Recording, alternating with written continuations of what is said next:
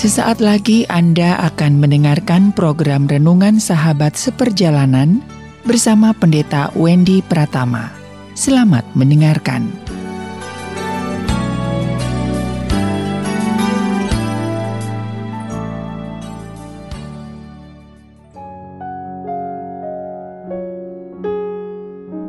Selamat berjumpa kembali di dalam layanan audio Sahabat Seperjalanan Hari ini adalah hari Kamis 10 Februari 2022. Tema renungan dan saat teduh kita dengan judul Pertolongannya Ajaib. Pertolongannya ajaib. Firman Tuhan terambil dalam Markus pasal yang pertama 40 sampai dengan ayat ke-45.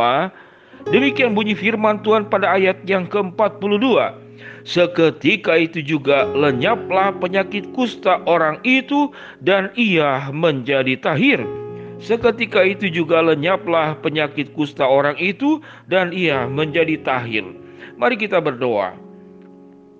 Bapa yang di dalam surga sungguh tatkala kami mengalami sebuah kesehatan secara menyeluruh dalam hidup kami, maka kami akan mengalami kebahagiaan. Kami mengalami kemerdekaan di dalam bergerak beraktivitas dan tentunya kami mengalami sebuah titik daripada puncak kehidupan yang terbaik tatkala kami sehat di dalam segala sesuatunya. Dalam nama Tuhan Yesus kami berdoa. Amin. Shalom sahabat seperjalanan yang dikasih Tuhan ajaib pertolongannya atau pertolongannya ajaib. Sahabat seperjalanan yang dikasih Tuhan. Orang yang terkena kusta di zaman terdahulu adalah sebuah keajaiban tatkala bisa mengalami sebuah kesembuhan. Karena kusta adalah penyakit menular yang menyerang saluran pernafasan, mengalami infeksi kulit, mengalami kerusakan syaraf, kemudian syaraf itu tidak lagi punya rasa. Lalu kemudian mengalami kelumpuhan otot, lalu pengecilan massa otot. Sehingga orang kusta di zaman terdahulu benar-benar dihindari, diasingkan, melebihi daripada orang yang terkena COVID-19 ataupun Omikron. Sahabat seperjalanan yang dikasih Tuhan, sedemikian ajaibnya tatkala manusia tidak mampu menyelesaikan banyak persoalan dalam hidup, termasuk pada waktu itu pada zaman Tuhan Yesus, kusta adalah penyakit yang sangat membahayakan dan dihindari. Tatkala orang kusta berjalan-jalan karena terpaksa lalu bertemu dengan orang, maka orang kusta harus berteriak-teriak, "Saya kusta, saya kusta, jangan mendekat. Saya kusta, saya kusta, jangan mendekat." Kalau kemudian kita kusta dan tidak memberikan memberitahu kepada orang di sekitar kita, kita akan mengalami bahaya, mungkin juga akan dihukum mati. Sahabat seperjalanan yang dikasihi Tuhan. Kusta adalah gambaran penyakit, namun kusta juga adalah gambaran kehidupan di mana kita memang itu dihindari oleh orang lain. Kita ditinggalkan oleh orang lain karena mungkin kelakuan kita yang buruk, masa lalu kita yang mungkin julukan-julukan tertentu yang dihindari. Jangan bergaul dengan dia, itu orang tuanya perampok. Jangan bergaul dengan dia, mamanya tidak setia, tukang gunta-ganti pasangan. Jangan bergaul dengan dia, dia itu suka hutang. Jangan bergaul dengan dia karena dia bodoh. Nanti kamu ketularan bodoh. Jangan bergaul dengan dia karena mulutnya jahat, tukang fitnah, tukang gosip. Jangan nanti kamu tertular, tertular kusta kehidupan yang tidak membawa kebaikan, namun merusak kehidupan kita. Sahabat perjalanan yang dikasih Tuhan. Berbicara tentang kusta, berbicara tentang banyak aspek dalam hidup kita yang sulit diubah, dan itu merugikan kita dan juga merugikan orang lain. Kita berjuang untuk menghindarinya, kita juga berjuang, orang lain juga berjuang untuk tidak dekat-dekat dengan kita. Sahabat seperjalanan yang dikasih Tuhan dari terlahir, kita sudah punya sebuah insting, naluri untuk bagaimana hidup itu menjadi lebih baik dan menjadi lebih baik lagi. Gambaran penyakit kusta tidak hanya berbicara tentang penyakit, namun juga berbicara tentang keburukan di seluruh area kehidupan ini. Sahabat seperjalanan, kalau kita sadar bahwa sehat itu mahal, sehat itu penting, sehat itu adalah bentuk kebahagiaan, dan sehat itu yang membuat kita bersuka cita, dan sehat itu akan membawa berkat kepada dirimu dan kepada siapa pun juga. Dengan demikian sahabat seperjalanan, biarlah kita terus berjuang bagaimana menjadi pribadi-pribadi yang sehat. Dari banyak renungan sahabat seperjalanan tentang ketidaksehatan dalam kehidupan yang ragamnya. Namun dalam hal ini kalau kita pada satu titik berkata tidak mungkin aku bisa sehat. Aku ini kusta, masa laluku juga tidak baik. Orang sudah mencapku buruk. Aku berubah pun orang tidak akan terima. Maka ada banyak alasan untuk kita tetap memelihara penyakit kusta dalam kehidupan ini. Namun di dalam Alkitab jelas dikatakan orang kusta ini punya keyakinan bahwa dia bisa sembuh. Apa yang dikatakan pada ayat yang ke-40? Orang kusta itu berkata, "Kalau engkau Tuhan mau, aku, engkau dapat mentahirkan aku. Kalau Tuhan engkau mau, engkau dapat mentahirkan aku.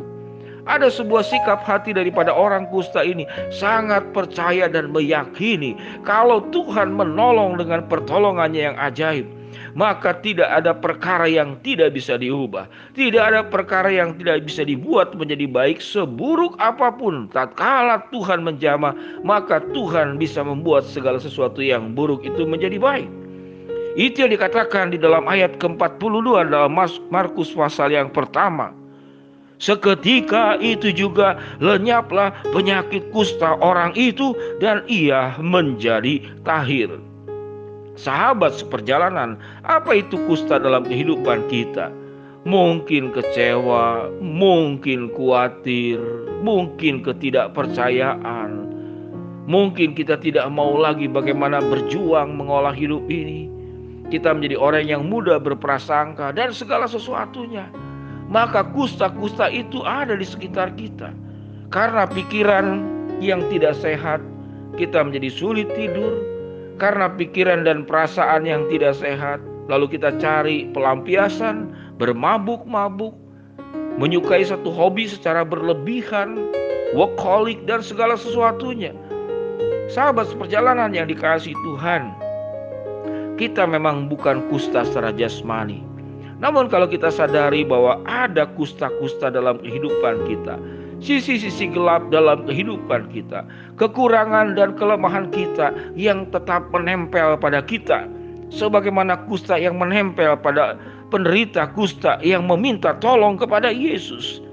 Saluran pernafasan kita menjadi bermasalah, infek kulit kita menjadi infeksi, kerusakan pada syaraf, mati rasa, mengalami kelumpuhan otot, otot dan pengecilan otot, sedemikian rawan dan berbahayanya penyakit kusta.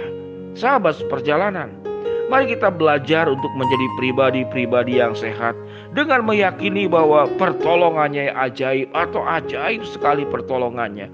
Maukah kita seperti yang orang kusta itu mempercayai Tuhan dan berkata kepada Yesus, "Yesus, kalau Engkau mau, engkau dapat mentahirkan aku. Dan firman Tuhan berkata, seketika itu juga lenyaplah penyakit kusta orang itu dan ia menjadi tahir. Sahabat seperjalanan yang dikasih Tuhan. Tatkala kita sehat, kita akan mengalami sebuah kebahagiaan.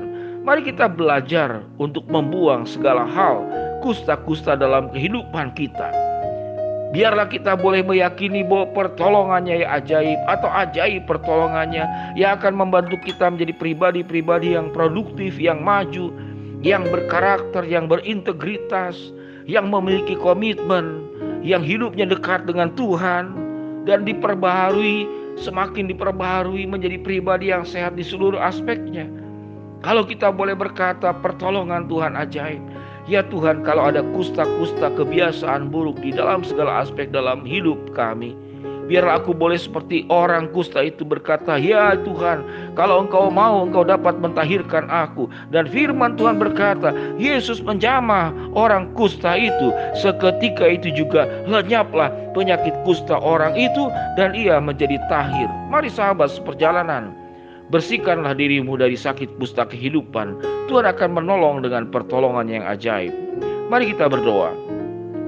Bapa yang di dalam sorga hamba mau berdoa buat yang sakit Tuhan jamah sembuhkan, yang sedang menghadapi masalah Tuhan bukakan jalan, yang sedang memohon pertolongan Tuhan dalam segala sesuatu. Tuhan akan kabulkan dengan waktu dan rencana dan caramu. Dalam nama Tuhan Yesus kami berdoa. Amin. Pertolongan Tuhan ajaib untuk menolong kita sembuh dari kusta kehidupan kita. Amin.